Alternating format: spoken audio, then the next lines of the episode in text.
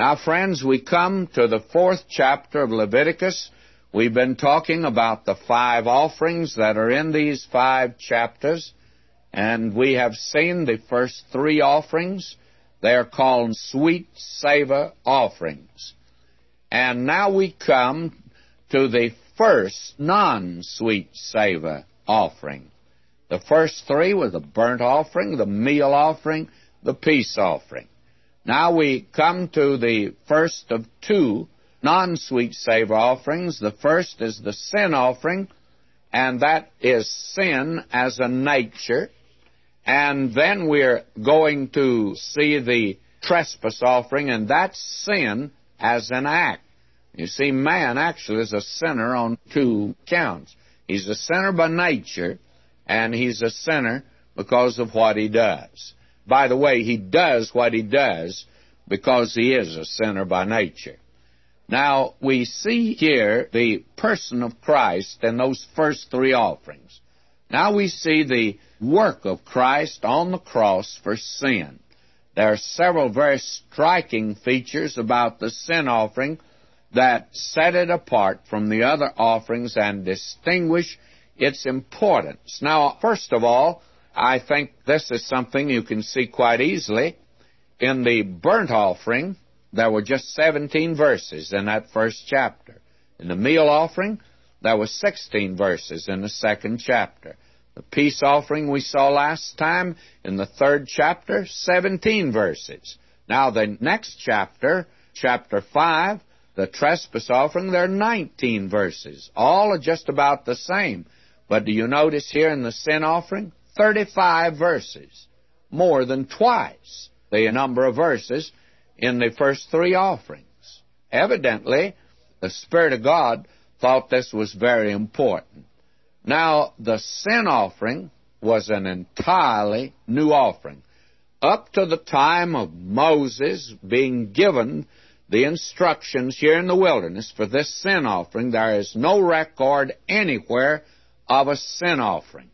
There's no previous record of it occurring in Scripture, and no heathen nation had anything that was even similar to it. Now, that in and of itself is quite interesting. Why?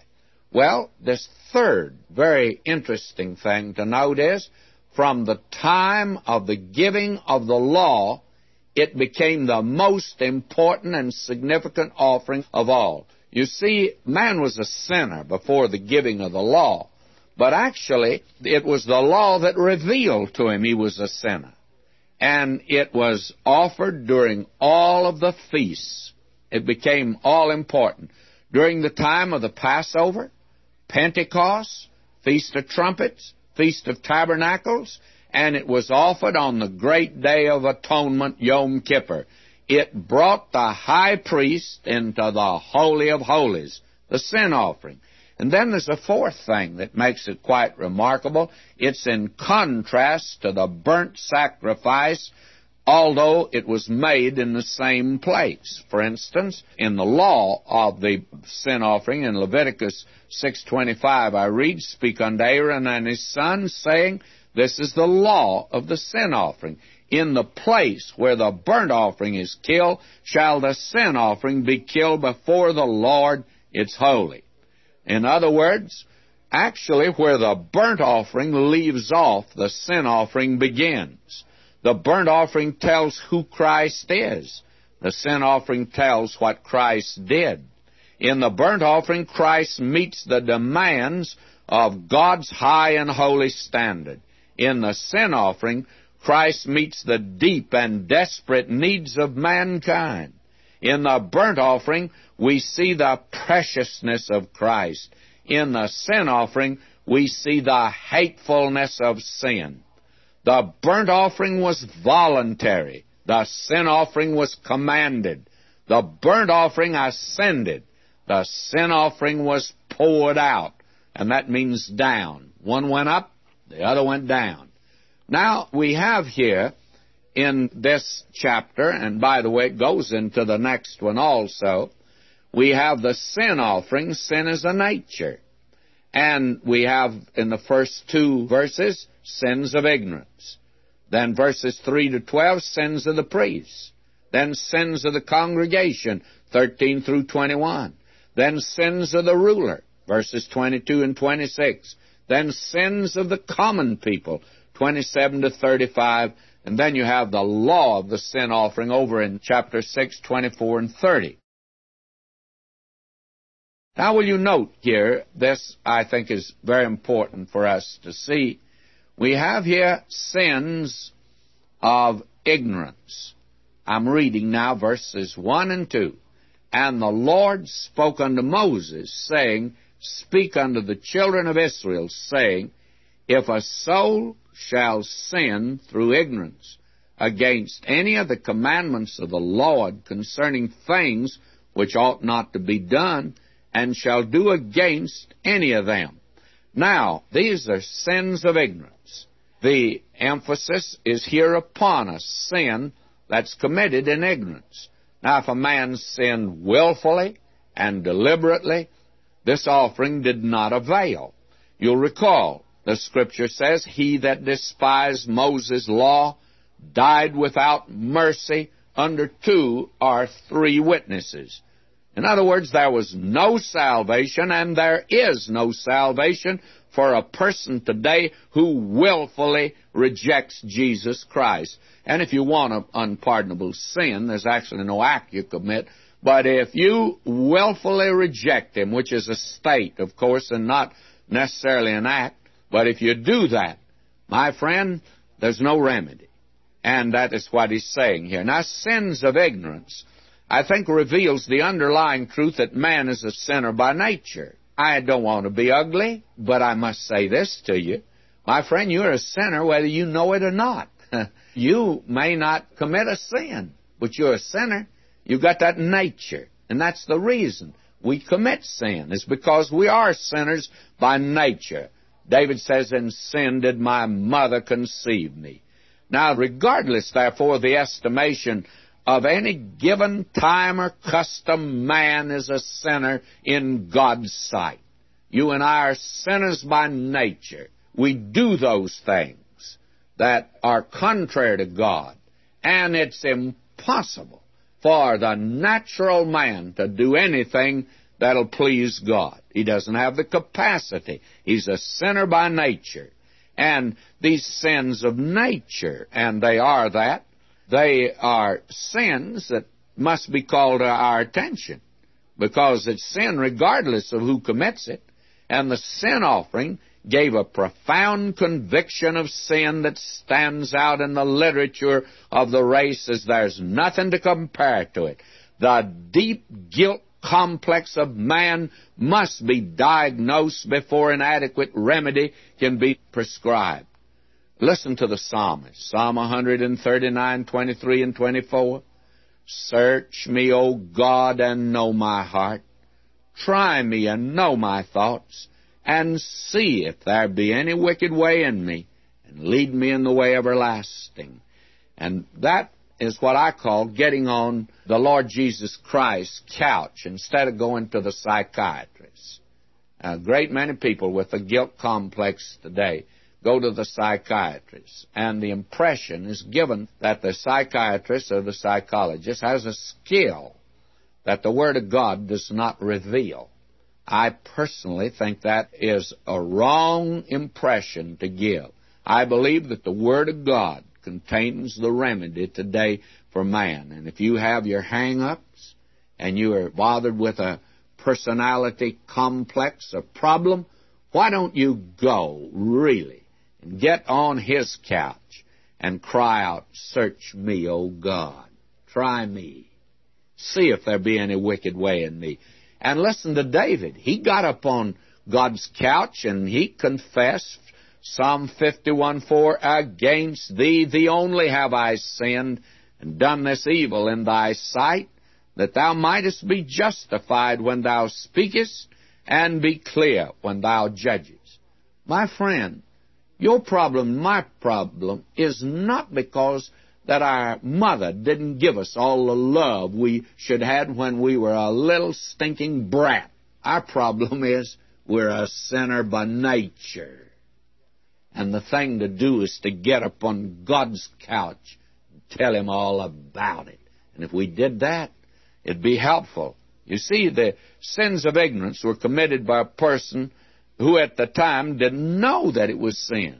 Again, the psalmist, Psalm 19:12, who can understand his errors? Cleanse thou me from secret faults. Oh, how many of us need to go to God today and just confess that we're not in the world, but just low-down human beings. If you can't think of anything specially to confess, then just tell him that you want to confess because you're who you are. Mel Trotter tells about the time that he had a doctor on his mission board back in Grand Rapids, Michigan, and they got down on their knees every Saturday morning. Each board member would pray, and this man always would pray, Lord, if we've committed any sin, forgive us. And Mel Trotter got tired of him saying that little formula, that little Christian cliche you hear today. And Mel Trotter says to him, why don't you tell him what the sin is? And this doctor said, well, I don't know what it is. And Mel Trotter says, well, why don't you guess at it? And then Mel Trotter made the statement. He says, you know, he hit it the very first thing. The very first time, he just hit it right. Who can understand his errors? Cleanse thou me from secret faults. Now, we need to go to him. If a man sins through ignorance, rashness, or accident, God made provision for his deliverance. God has a remedy for you. I don't care who you are. Then in Numbers 35:11 it says, then ye shall appoint you cities to be cities of refuge for you, that the slayer may flee thither, which killeth any person unawares. God has a city of refuge for you. When you commit a sin and you don't know what it is even, chances are you do. But if you don't, go and tell him you're a sinner. Listen to John. My little children, these things write I unto you, that ye sin not. And if any man sin, we have an advocate with the Father, Jesus Christ the righteous. Now, Paul explains the reason that he was the chief of sinners and why he obtained mercy. 1 Timothy 1:13 and 15, who was before a blasphemer, a persecutor, and injurious. But I obtained mercy because I did it ignorantly in unbelief. And the grace of our Lord was exceeding abundant with faith and love which is in Christ Jesus. This is a faithful saying and worthy of all acceptation, that Christ Jesus came into the world to save sinners, of whom I am chief. I remember my dad died and I was 14. I was put in the business world. I got with the wrong crowd, and I was out doing things, I'll be honest with you, that a man 25 years old was doing, and I was just 16 years old. And I'm not offering it as an excuse, but I really didn't know how bad it was. And then there came that day when I did come to Christ, and from that day to this, I look back and hate myself for what I did. Thank God, friends, there's a sin offering. He died, and I can go and tell him all about it. I don't have to crawl up on somebody's couch and tell him none of his business. But it sure is God's business. He dealt with my sin on the cross. Listen to the psalmist again, Psalm 32:5. I acknowledge my sin unto thee, and mine iniquity have I not hid. I said, I will confess my transgressions unto the Lord, and thou forgavest the iniquity of my sin. You see, that lifts the guilt complex. But the sin offering even taught its own inadequacy. It had to point to someone else. Sacrifice and offering thou didst not desire. Mine is. Hast thou opened burnt offering and sin offering hast thou not required. That sin offering pointed to Christ, and it pointed the way to God's perfect satisfaction and forgiveness. Having therefore, brethren, boldness to enter into the holiest by the blood of Jesus, by a new and living way, which he hath consecrated for us, through the veil, that is to say, his flesh. And having a high priest over the house of God, let us draw near with a true heart and full assurance of faith, having our hearts sprinkled from an evil conscience and our bodies washed with pure water. Vernon McGee, a sinner, can come into his presence with boldness Why? Because Jesus was my sin offering. And it was for these sins of ignorance even. Now we have the sins of the priests, verses 3 through 12. If the priest that is anointed do sin according to the sin of the people, then let him bring for his sin, which he hath sinned, a young bullock without blemish unto the Lord for a sin offering. Now the sin of the priest is considered first. Why? Well, he stood in the place of leadership. If he's wrong, the people were wrong. His sin's their sin. Like priests, like people, the Word of God says. He was to bring a young bullock, which was a most valuable animal of all. And the position of the one who sinned determined the type of animal for his sin offering, his sin sacrifices. His sin was no different, but his responsibility was greater. And you remember James, a very practical man, he said, "My brethren, be not many masters, knowing that we shall receive the greater condemnation." That's James 3:1. My brother, why do you want to be a preacher? Makes you more responsible. Why do you want to sing a solo? It makes you responsible. Why in the world do you want to be a deacon or an officer in the church or teach a Sunday school class? You're more responsible than anyone else, and he'll hold you to it, by the way. And that's what he's saying here. We are told that, "For the law maketh men high priests which have infirmity, but the word of the oath which was since the law maketh the Son, who's consecrated forever." And that's the difference between Christ, our great high priest, and the order of Aaron. They were just weak men like we are. And they had to have an offering. But our Lord, He offered for you and me. Then verse 4, "He shall bring the bullock under the door of the tabernacle of the congregation before the Lord, shall lay his hand upon the bullock's head, and kill the bullock before the Lord." Now, this is the same ritual for the sin offering that you actually have with the burnt offering, a striking similarity. And then, verses 5 and 6, "And the priest that is anointed shall take the bullock's blood, bring it to the tabernacle of the congregation. The priest shall dip his finger in the blood, sprinkle of the blood 7 times before the Lord, before the veil of the sanctuary." Now, to sprinkle the blood 7 times before the veil secured God's relationship with the offender. Now, will you notice, that's not all, and I'll go into this. "And the priest shall put some of the blood from the horns of the altar of sweet incense before the Lord, which is in the tabernacle, the congregation, and shall pour all the blood of the bullock at the bottom of the altar of the burnt offering, which is at the door of the tabernacle, the congregation." Now, this may sound to you bordering on paganism, but has a wonderful spiritual message here. Now, to put some of the blood on the horns of the altar of incense, and that altar incense was the place of prayer, that indicates that Christ has made a sacrifice, that when you and I confess our sins, He's faithful and just to forgive us our sins, cleanse us from all unrighteousness, and we are restored to the privilege of worship and to the place of prayer and to fellowship. And it all is dependent on the blood of Christ, and almost all things are by the law purged with blood, and without shedding of blood is no remission. You see, the remainder of the blood was poured out at the bottom of the brazen altar. This satisfied the conscience of the sinner and removed any guilt complex. My friend, the thing for you to understand, and for me to understand, that when Christ forgives your sin, He forgives you, friend. Nothing more to be said about it. He has put it in the bottom of the sea, and it'll never be remembered anymore. He settles the sin question. That'll get rid of your guilt complex. Somebody, "Oh, I wonder if He forgiven me." Oh, my friend, He took it all away. He took it all away. This was the remedy, you see, for the conviction of sin, and the only one that could satisfy the mind and heart. And when you come to Christ and see Him, you'll find Him adequate. And we are told here that for the sin offering follows the same ritual as the peace offering. From here on, the fat's burned on the altar. and fellowship is complete and service is restored, you see. Not fat, you remember? That means God's called you to enjoy the best.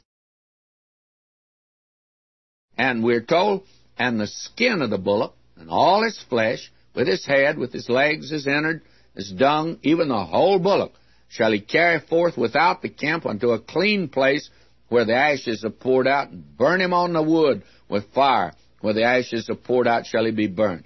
Now, at this point, we have a radical departure from the other offerings.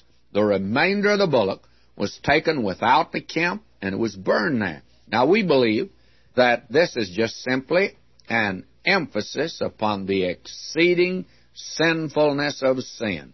This animal was a sin offering, and there is no thought of the consecration or the person of Christ. Rather here, he is made sin for us. And I think even a deeper meaning is suggested in Hebrews 13. We have an altar whereof they have no right to eat which serve the tabernacle, for the bodies of those beasts whose blood is brought into the sanctuary by the high priest for sin are burned without the camp.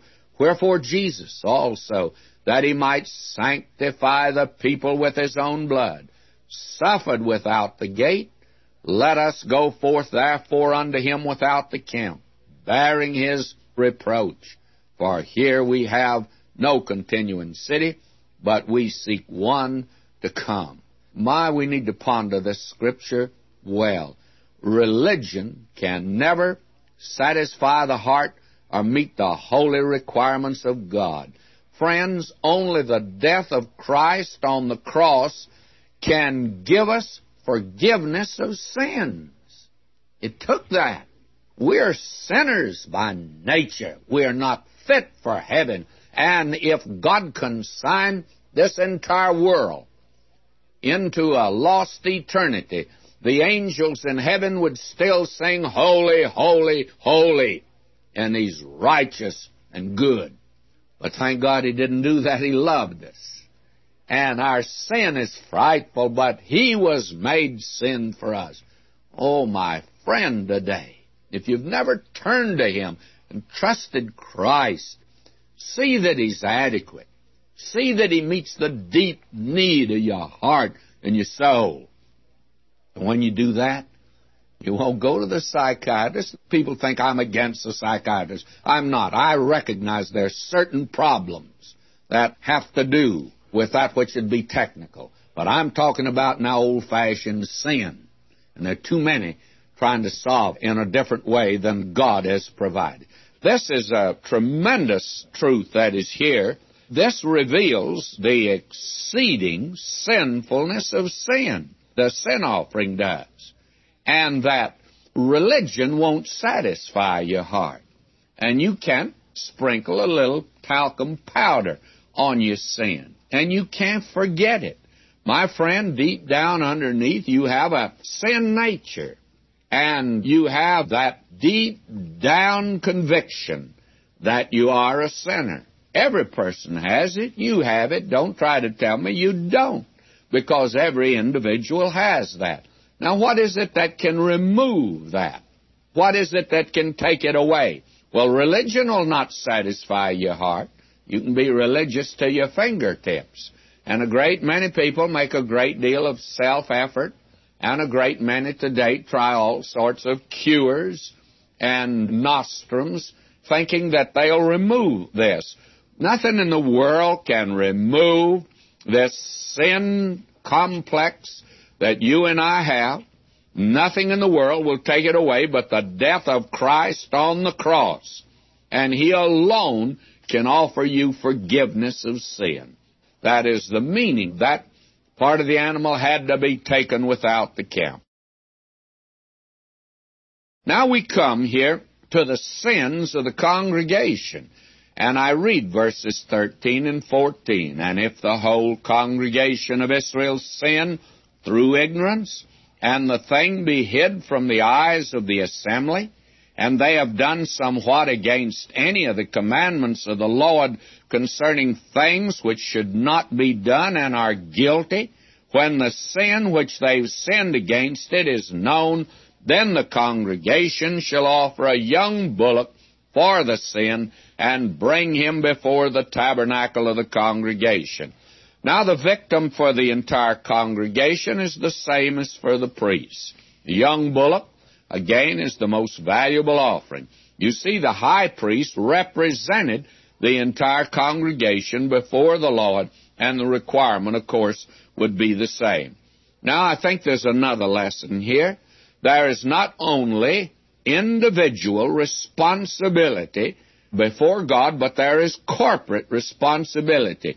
Now, will some of you folks hear me very carefully? God judges nations, and many people that maybe didn't participate in the sin of the nation, they're judged along with it. When Jerusalem was destroyed in 70 A.D., the whole nation went into captivity. That is something that happened. And when the Roman Empire went down, everybody went down with it.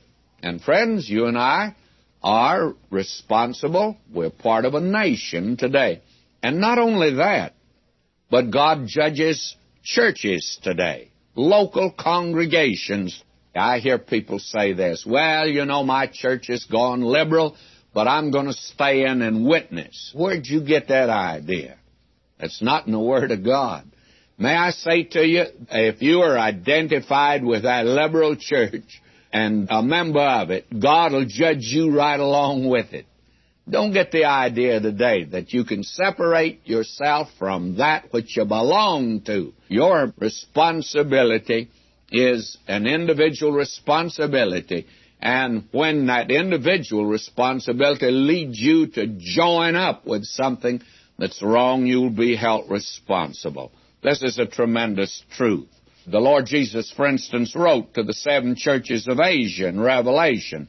It was to the churches. Every member of the church was involved.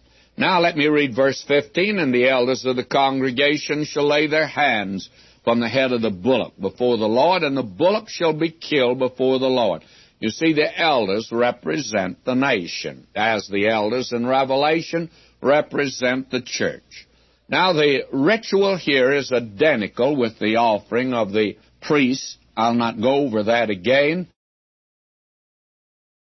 That brings us down now to verse 22, where we have the sins of the ruler. When a ruler hath sinned, and done somewhat through ignorance against any of the commandments of the Lord his God concerning things which should not be done, and is guilty, or if his sin wherein he hath sinned come to his knowledge, he shall bring his offering a kid of the goats, a male without blemish. Now this is a ruler. And this is true, of course, of all these different groups that are to bring an offering, because they're sinners. They have responsibility that's different because of their position. The priest, then the congregation, and now the sins of the ruler. And each one, it says, and is guilty. This is not a rumor. Guilt must be established. It's so easy to charge people in places of responsibility today and to be inaccurate about it. Before he's to bring the offering, it's to be determined whether he's guilty or not. It's not hearsay, it's not gossip, but it is guilt. And we're told that if his sin come to the knowledge, he shall bring his offering. Now the ruler again is in a place of responsibility. It's a civil ruler, of course, we're talking about here. And this, unfortunately, is something that our politicians, I was going to say statesmen, but I'm afraid that it's not the word for them today. Our politicians do not seek to please God. I've listened to them on TV, in the news that's given, and in the interviews that they have, and I have yet hear one, Democrat, Republican, or what have you, that feels he has a responsibility to God. Publicly, they don't say that. They're always trying to please the people. And today, more and more, they're saying, we want to please our constituents. And, of course, that is about as big a fabrication as you possibly could have, because that's the last thing that they really do. But may I say, God says they are responsible to Him. I candidly wouldn't want certain offices today. I wouldn't seek them out at all. I sometimes think that a man that even talks about running for a very prominent office, that he really ought to have his head examined, because the tremendous responsibility that'll be on him, not before the people, that's there, of course, but he's responsible to God. Now, we're told he's to bring a kid of the goats, a male without blemish. And then we have the same ritual and procedure that you have in the others, but the offering is not as valuable as the bullock, but the goat reveals his responsibility in the fact that it is a male. Now you have the sins of the common people here. That is Joe Doakes and John Doe, by the way, and that's you and I. We're talking about common people now. Verse 27, and if any of the common people sin through ignorance, while he doeth somewhat against any of the commandments of the Lord concerning things which ought not to be done and be guilty. We're talking about common people, talking about you, talking about me. And the offering was for a sin through ignorance. And it was against the commandment of God. And that is something specifically stated as being forbidden. And it has to be established again that he's guilty, that this is not just hearsay. Now, this offering was to lift the guilt complex and to satisfy the conscience. You see, again, friends, the death of Christ alone can lift the crushing guilt complex from modern man. Psychological procedures have not been able to accomplish this. The conscience may be seared with a hot iron, and you may transfer the guilt complex from one area to another. But down deep in the human heart, there is this strange guilt complex that'll linger on and on and on, and it's only as you bring it to Christ. Now we're told here, verse 28, or if his sin, which he hath sinned, come to his knowledge, then he shall bring his offering, a kid of the goats, a female without blemish, for his sin which he hath sinned. Now, something may come to his knowledge later, and it's no longer a sin through ignorance, but it requires the same sacrifice. And today, what does the believer do? Well, we go to Christ as a lost sinner, and we accept Him as Savior. And then as believers, we find out that we sin. So what do? If we confess our sins, He's faithful and just to forgive us our sins, cleanse us from all unrighteousness. Now, it's a kid of the goats, a female. Now, you see again, the offering is of less value than any previous offering for any group. The offering was required, but all point to the death of Christ. Now, the ritual here again is the same as it was for the others, because all has to be put on the basis of the death of Christ. Now, that brings us down here in this final clause of this chapter, and it shall be forgiven him. Do you note that? It shall be forgiven him. That's an important truth. And complete forgiveness was secured for the sinner. Total absolution was accomplished when Christ died, in whom we have redemption through His blood, the forgiveness of sins according to the riches of His grace. Now we come in chapter 5 to the trespass offering. And here we have sin as an act. And I must say, though, that some expositors, they treat these first 13 verses here of chapter 5 as part of the sin offering. There is, I think, ample justification for this, but the word trespass here is important, but it probably should be translated guilt or for his guilt. But we find that the sin offering is required for the trespass because the act of sin is caused by the nature of sin. The axe must be laid to the root of the tree, always. You and I got that nature. All sin comes from the same source. That old sin nature that you and I got from Adam came down to us. We are going to treat this entire chapter as the trespass offering. Now, what is a trespass? I think all of us know that today. Do you ever walk down the street, start to cut across a corner where there's a grassy lot, and you saw a sign that says, "No trespassing"? Well, you know what that means, don't you? Well, trespassing means the invasion of the rights of others. I think that the word liberty is the most abused thing today. A lot of these folks running around talking about they want their liberty, burning things down and parading. Well, my friend, you have a perfect right to swing your fist any way you want to, but where my nose begins, your liberty leaves off. You have no right to interfere with somebody else's liberty, you see, and it's a trespass when you do. We all have a sinful nature, a fallen nature. In fact, man is totally depraved. He has actually no capacity for God whatsoever. Now, you may think that's strong, and it is, but God makes it very clear that he just cannot, will not, accept the works of an unsaved man. God is not saving the unsaved by their works.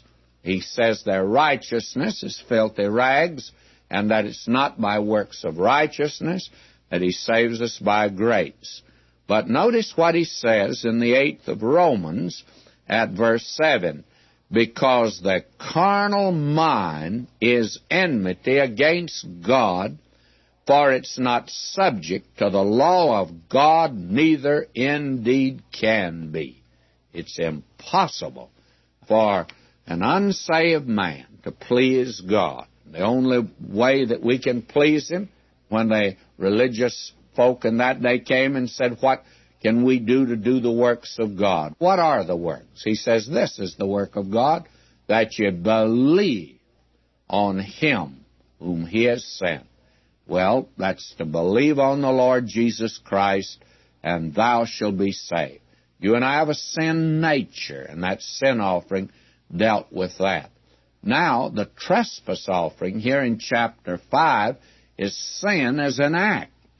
And you find out in these first few verses here, the first 13 verses, some have treated them as part of the sin offering. Well, actually, it's a sin offering. Because, after all, where do trespasses come from? They come because we have that kind of a nature. Now, we sin because we're sinners. You don't have to wait to sin to become a sinner. You are a sinner, and that's the reason that you sin. Now, we have in this trespass offering specific acts of sin that are committed in ignorance, and that's in the first 13 verses. Then you have non-specific acts of sin committed in ignorance, and that's verses 14 to 19. Now, when you come to chapter 6, you have specific acts of sin committed deliberately. So you have here the trespass offering. And then you have the law of the trespass offering over in chapter 7. Now let's look here at these specific acts of sin that are committed in ignorance. And I think probably to get into the chapter, let me read the first verse. And if a soul sin and hear the voice of swearing, and is a witness whether he hath seen or known of it, if he do not utter it, then he shall bear his iniquity. What does he mean by this? Well, first of all, let me say that there are four specific sins that are listed here. And the question would naturally arise, are these the only specific things that you could commit that are sin? No. These are given merely as examples. Tell the truth, I think you could have filled up the rest of the book of Leviticus with specific sins. Some preacher several years ago back east, he made up a list of sins. He had spent some time getting it together, and he had listed, I believe it was 800 specific sins. And by the way, it was just swamped with letters from people who wanted the list of sins. The fact of the matter is, they wanted the list of sins because they thought maybe there was something they were missing, and they knew they were not doing 800 things, so they wanted the list. Well, here we have 4, and the sins that are mentioned here are merely given to us as examples, and this would apply to anything that could be called a trespass. Now, we have this, if a soul sin and hear the voice of swearing, and this has been translated, if a person sin in this respect. You see, it has to do here with the hearing of an oath, whether he hath seen or known of it. If he do not utter it, then he shall bear his iniquity. You see, it's the case of a witness who does not tell all he knows. He withholds truth to the detriment of some individual. And this is a sin of omission, by the way. There are a lot of sins like that. Now, there are a great many folk in church today. They come in, they think their hands are clean. They say, well, I didn't murder anybody this week, and I didn't break the speed limit, and I certainly didn't steal. But the very interesting thing is that he didn't tell all the truth, though. James put it like this in James 4:17, Therefore to him that knoweth to do good and doeth it not, to him it is sin. You find over in 1 Kings, the 8th chapter, verse 31, this is said, If any man trespass against his neighbor, and an oath be laid upon him to cause him to swear, and the oath come before thine altar in this house, then hear thou in heaven, and do and judge thy servants, condemning the wicked to bring his way upon his head, and justifying the righteous to give him according to his righteousness. And this is not telling the truth when you ought to tell the truth. Let me give an example of what I'm trying to say here. Here is a gossip in a little town, and she's crossing the square, the street there, and as she is, she sees one of the prominent citizens of the town, the president of the bank, who has a lovely home and a lovely wife, and she sees him crossing the street, and lo and behold, a car runs into a secretary at the bank that's crossing the street, knocks her down. And the president of the bank, he rushes over, he picks her up in his arms and takes her into a doctor's office there. And so what happens? This gossip who saw that rushes to the telephone, and she calls up the wife of the president of the bank, and she says, Do you know, Madge, that I saw your husband with another woman in his arms? Now, that's the truth, isn't it? I mean by that, let me put it like this. That's the facts, but it's not the truth. You see, just withheld information. She didn't tell the whole story. There are a lot of sins of omission today. I had the experience not long ago of a group of Christian men in a meeting, and they were talking about the pastor, and they gave certain information that actually was accurate, but it wasn't the truth. They didn't tell it all. They just told part of it. And they were willing to let that group of men leave there believing that they had heard the entire truth. May I say that's a trespass. And that's one of the most vicious sins that can be committed today. It's number one, by the way, on God's sin parade here that he mentions. Over in Proverbs, God says there's 7 things that he hates, and number 1 is a lying tongue. And that's what you have here. You remember when our Lord was put on oath, when they questioned him, he kept quiet, didn't say a word. And we read in Matthew 26:63, but Jesus held his peace.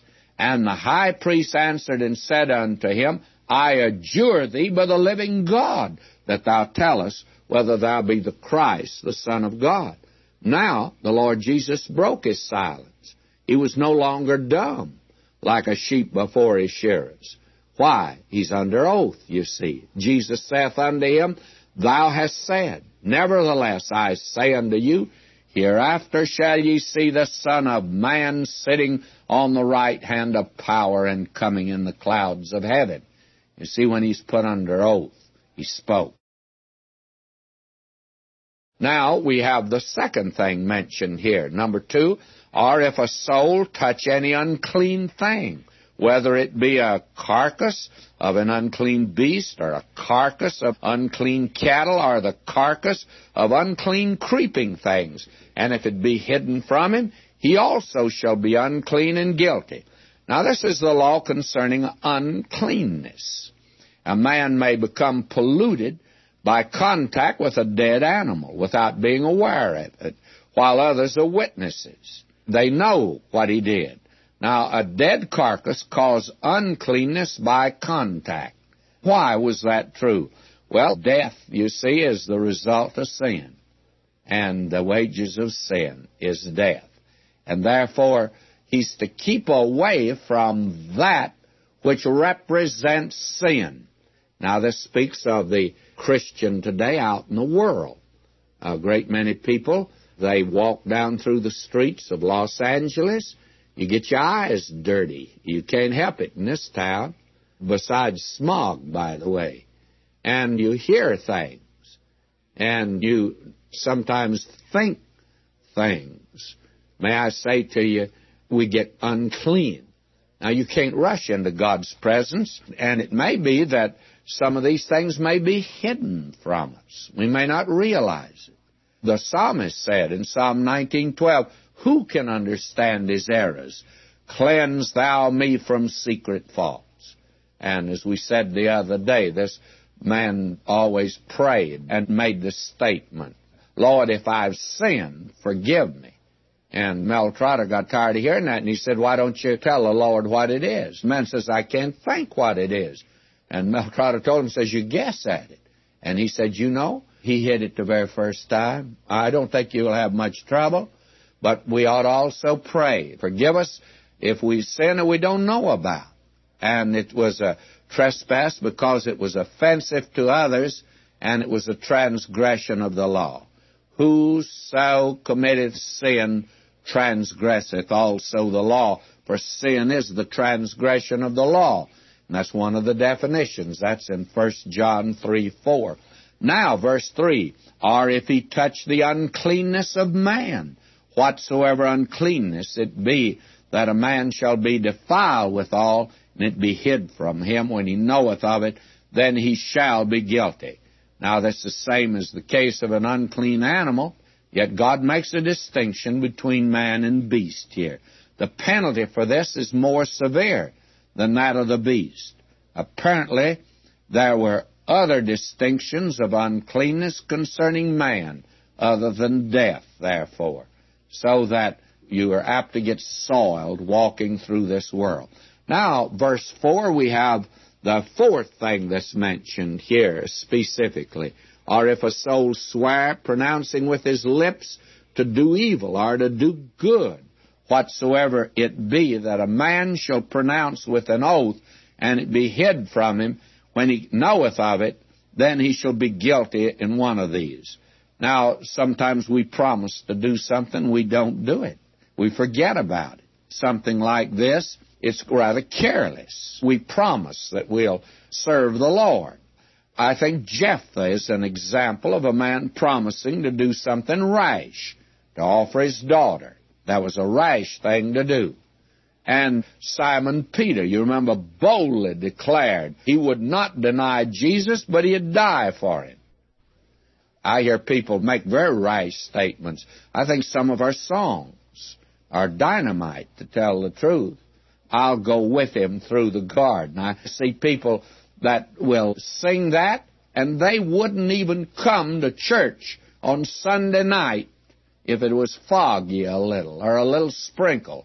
And then they talk about going with him through the garden. That's careless speech. In fact, they're lying, doing nothing in the world but lying. I used to have a retired Methodist preacher attended my church out in Pasadena. At the end of the service, I'd give hymns like that to sing. I don't do that anymore, but I did then. And he'd always, when he'd go out and we'd had a song like that, why, he'd say to me, well, you made liars out of this congregation again today. Well, if you sing those and you don't mean them, you're a liar, friends. I didn't say that. That's what God says here. And I don't think we have a right to demand that God answer our prayer. I think that's careless speech, and I think it's presumptuous, because we're told, if ye ask anything according to his will, he heareth us. Now, where'd you get the idea you can demand anything of God? And then he says here, then he shall be guilty of one of these. Well, it refers to these four things, yet there are many more that could have been included. Now notice verses 5 and 6. It shall be when he shall be guilty in one of these things that he shall confess that he hath sinned in that thing, and he shall bring his trespass offering unto the Lord for his sin, which he hath sinned, a female from the flock, a lamb or a kid of the goats, for a sin offering. And the priest shall make an atonement for him concerning his sin. Now, the offering is a sin offering, but it was because of a trespass. Now, you see, confession is commanded for the first time. This is the first time God said anything about it. And up to this time, of course, hasn't been secret sin. The fact of the matter is the offering was an open admission. Now it's a secret sin. And therefore today, this is to be brought out in the open. You remember old Achan, when he took that wedge of gold, Babylonish garment, that had to be dealt with publicly because it was that kind of a sin. And we find here the laying on of hands in the other offerings was an admission of sin. And here, confession comes first and then the offering. See, in the sweet save offerings, the offerings preceded any thought of confession. Now, the opposite is true here. And I think this is what our Lord had in mind in the Sermon on the Mount. He says, therefore, if thou bring thy gift to the altar, and thou rememberest that thy brother hath ought against thee, leave there thy gift before the altar, go thy way, first be reconciled to thy brother, then come and offer your gift. Now, the believer today is to confess his sin to God privately, but make restitution to the injured party. And trespass offering just simply means offering of guilt. It was a sin offering. As all sin, you see, comes from that nature that we have today. Now we are told in verse 7, and if he be not able to bring a lamb, then he shall bring for the trespass which he hath committed 2 turtle doves, or 2 young pigeons. Well, this is for the poor people. But suppose he couldn't even get a bird. And he shall bring them unto the priest, he shall offer him. And then we're told here that the blood must be shed, because the head of the bird had to be removed. And it reveals here that the sinner has complete forgiveness, even with the little bird. But notice this. But if he be not able to bring 2 turtle doves or 2 young pigeons, then he that sins shall bring for his offering the 10th part of an ephah of fine flour for his sin offering.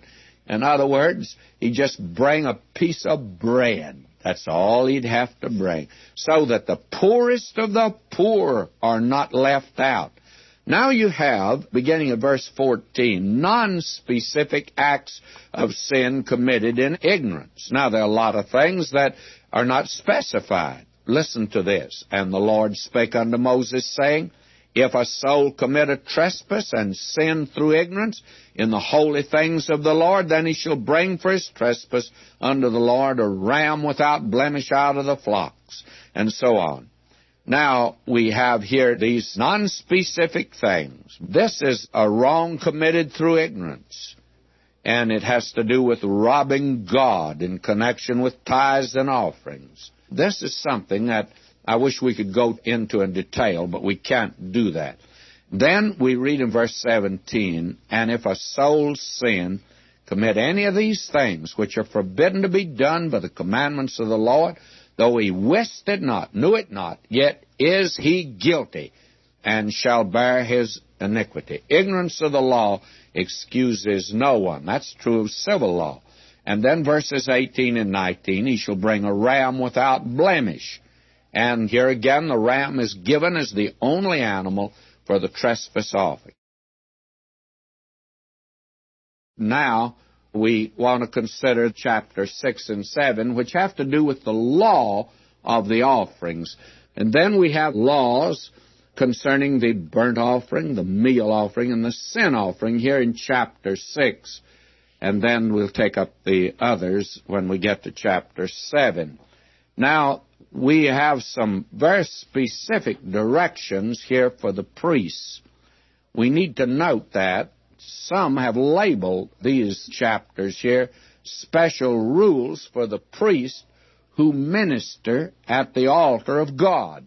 And you'll notice that these rules, or law of the offerings, is directed to the priests. That is important to note. It opens, you see, that is, this particular section, "He shall command." That's quite interesting, that he shall command Aaron and his sons. We need to also recognize that the priests were the ones who served at the altar, and they were involved in all of the offerings that were made on the burnt altar. We are told in Hebrews 8, 3 and 5, "For every high priest is ordained to offer gifts and sacrifices, wherefore it is of necessity that this man have somewhat also to offer. If he were on earth, he should not be a priest, seeing that there are priests that offer gifts according to the law, who serve unto the example and shadow of heavenly things, as Moses was admonished of God when he was about to make the tabernacle. For see, saith he, that thou make all things according to the pattern showed to thee in the mount." Now we can see from the above scripture that not only do the priests alone serve at the burnt altar, but all is a shadow of the reality in heaven where Christ, our great high priest, serves today. Therefore, these are great spiritual lessons for us. Now, there's another striking thing about the law of the offerings, that Christ is not only the sacrifice, but he's also the priest. He offered himself. There was no priest there to offer him. He offered himself. And this is what we're told. And again, let me give this extended quotation from Hebrews 10. "Wherefore, when he cometh into the world, he saith, Sacrifice and offering thou wouldst not, but a body hast thou prepared me. In burnt offerings and sacrifices for sin thou hast had no pleasure. Then said I, Lo, I come. In the volume of the book it's written of me to do thy will, O God." Above, when he said, Sacrifice and offering and burnt offering and offering for sin thou wouldst not, neither hadst pleasure therein, which are offered by the law. Then said he, Lo, I come to do thy will, O God. He taketh away the first, that he may establish the second, by the which will we are sanctified, through the offering of the body of Jesus Christ once for all.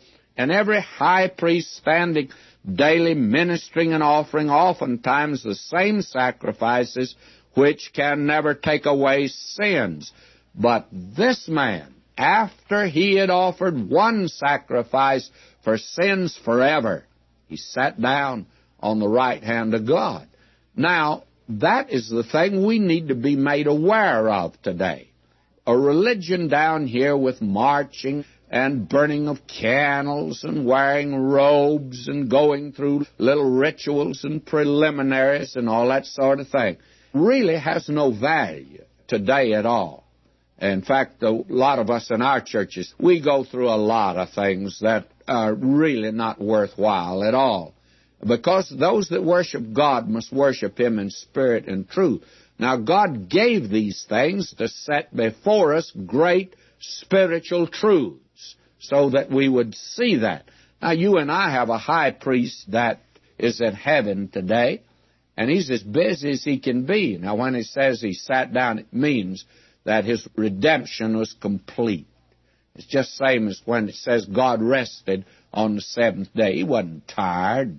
Lord Jesus didn't sit down up there to do nothing.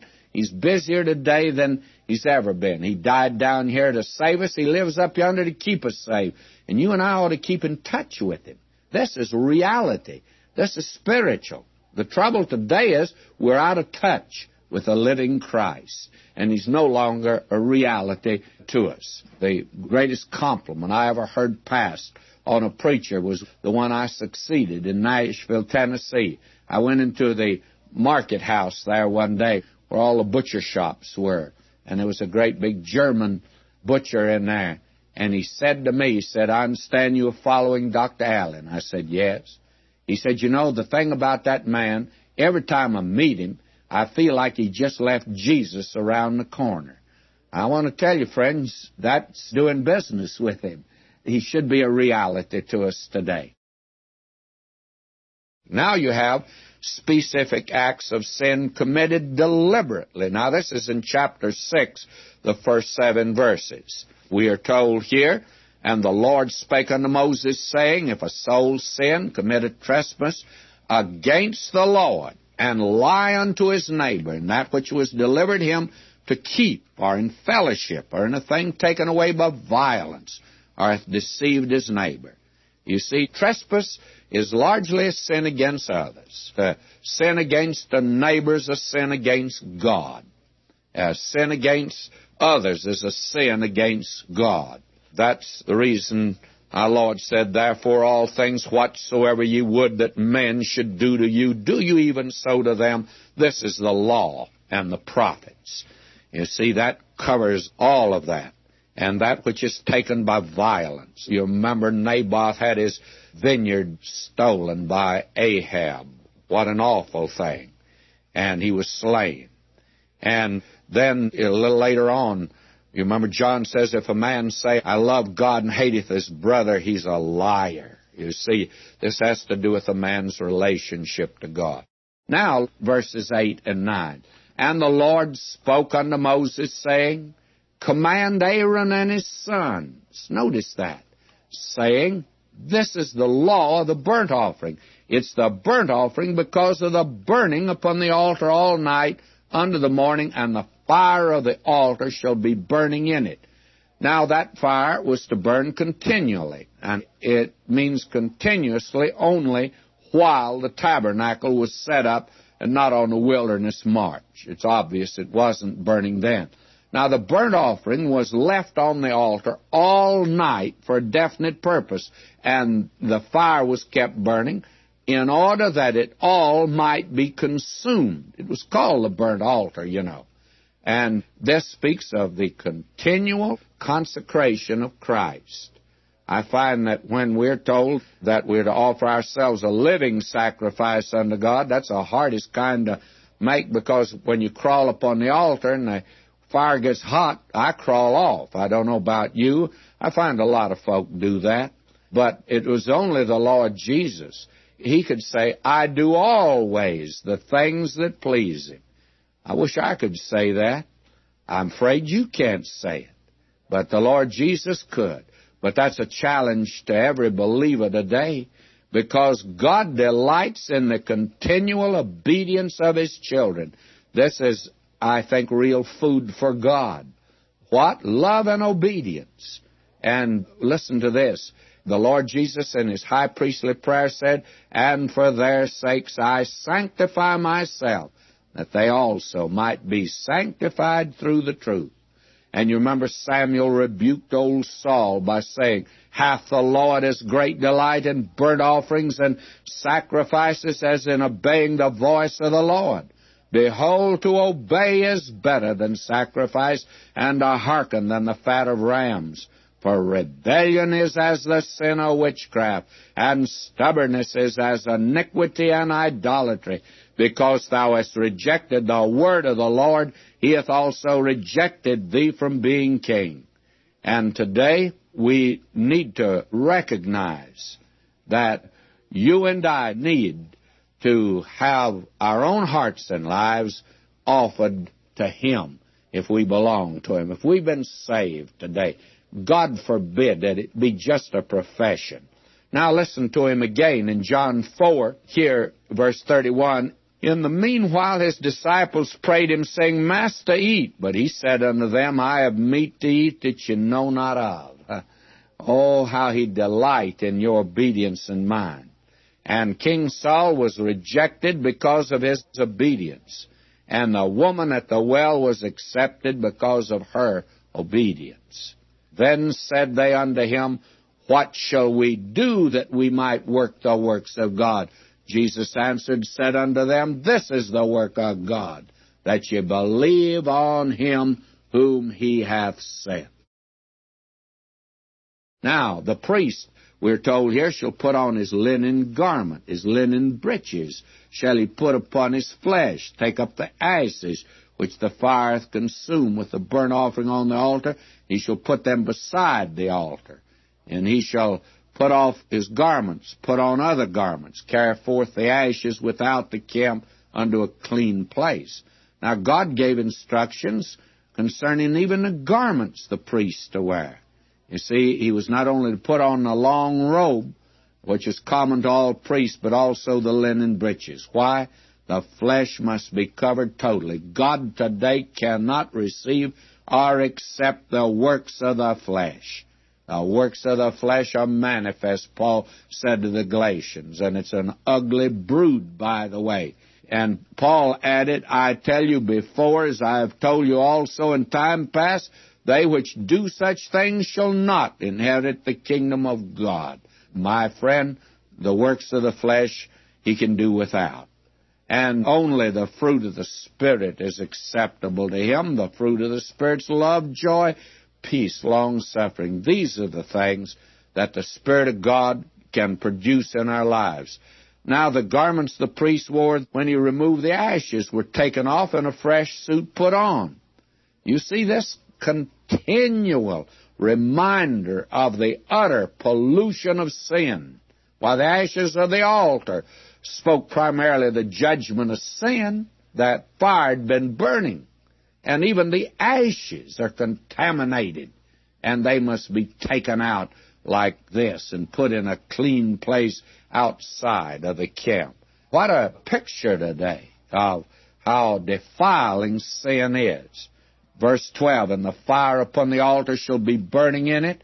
It shall not be put out, and the priest shall burn wood on it every morning, and lay the burnt offering in order upon it. He shall burn thereon the fat of the peace offering. Now, again, another reminder that the fire is to burn continually. A fresh fire was made in the morning, and a burnt offering made for the total camp. This was the morning sacrifice. Verse 13, The fire shall ever be burning upon the altar. It shall never go out. How important that is. This is something we need to note today. Then we have the law concerning the meal offering, verse 14, and this is the law of the meal offering. The sons of Aaron shall offer it before the Lord, before the altar, and he shall take of it his handful of the flour of the meal offering, and the oil thereof, and frankincense, and so on. And you see, again, the instructions are directed to the priests.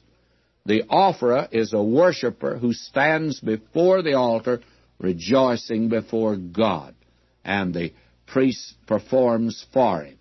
Now we are told, verses 16 and 17, And the remainder thereof shall Aaron and his sons eat with unleavened bread, and unleavened shall it be eaten. That's the rendering of the Septuagint version. That's important, unleavened bread. Leaven speaks of evil. And the holy place is, I think here, the outer court. It was holy because God was there. God said, do you remember to Moses at the beginning, Draw not nigh hither, put off your shoes. Place whereon thou standest is holy ground. Now you'll notice verse 18, all the males among the children of Aaron shall eat of it. It shall be a statute forever in your generations. See, all believers can participate in the enjoyment of the beauties and glories of the holy humanity of our Lord Jesus Christ. My friend, you and I need to rejoice in Him more than we are today. The priests, by the way, were not only to eat, but also to offer a tithe of the meal offering. The priests in turn who took a tenth were to offer a tenth. All of the tithe must be offered. Priests must give as well as receive. Ministers today ought to set an example to their congregation, this matter of giving. I've attempted as pastor over the years to urge the staff sitting on the platform to give and that the offering plate be passed. We're a part also. We have then the law concerning the sin offering. That concludes this chapter. And the instructions are repeated again here to the priests. Now, notice just this one thing. The sin offering speaks of the work of Christ on the cross. You see, this speaks of the person of Christ. Christ must be holy, harmless, and free from sin to be a satisfactory offering for sin. He must be able to save. You see, the virgin birth is essential to the plan of salvation. A believer cannot deny the virgin birth. The sin offering was holy because Christ was free from sin, though He was made sin for us. It was my sin on Him that caused Him to have to die, not His. Or just because He was arrested by the Romans and tried. He could have stepped off this earth any moment. Why, He told Peter, put up your sword. I could have legions of angels here if it was necessary. Now, here in the law of the sin offering, we find that the place for the sin offering is the same as for the burnt offering. Both refer to Christ here. And then we find the sin offering was holy. That's strange. It's holy. The priest that offer it for sin shall eat it. In the holy place shall it be eaten in the court of the tabernacle of the congregation. Whatsoever shall touch the flesh thereof shall be holy. And when there is sprinkled of the blood thereupon any garment, thou shalt wash that whereon it was sprinkled in the holy place. Now, the sin offering was holy, we're told.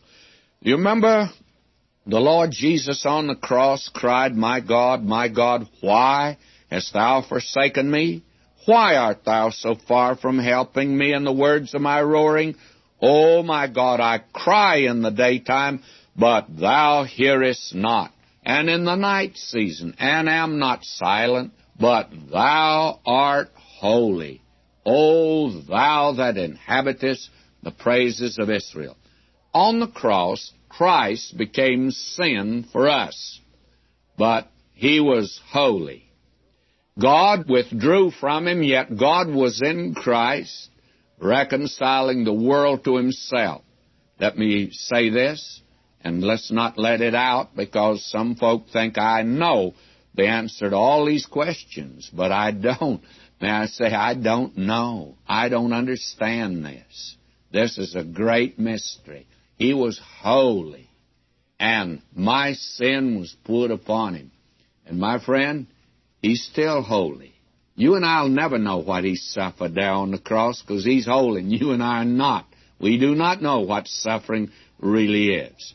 Now, we're even told that the earthen vessel wherein it's sodden shall be broken. And if it's a brazen pot that it was in, why, it'll be rinsed and cleansed with water. My, how meticulous this was.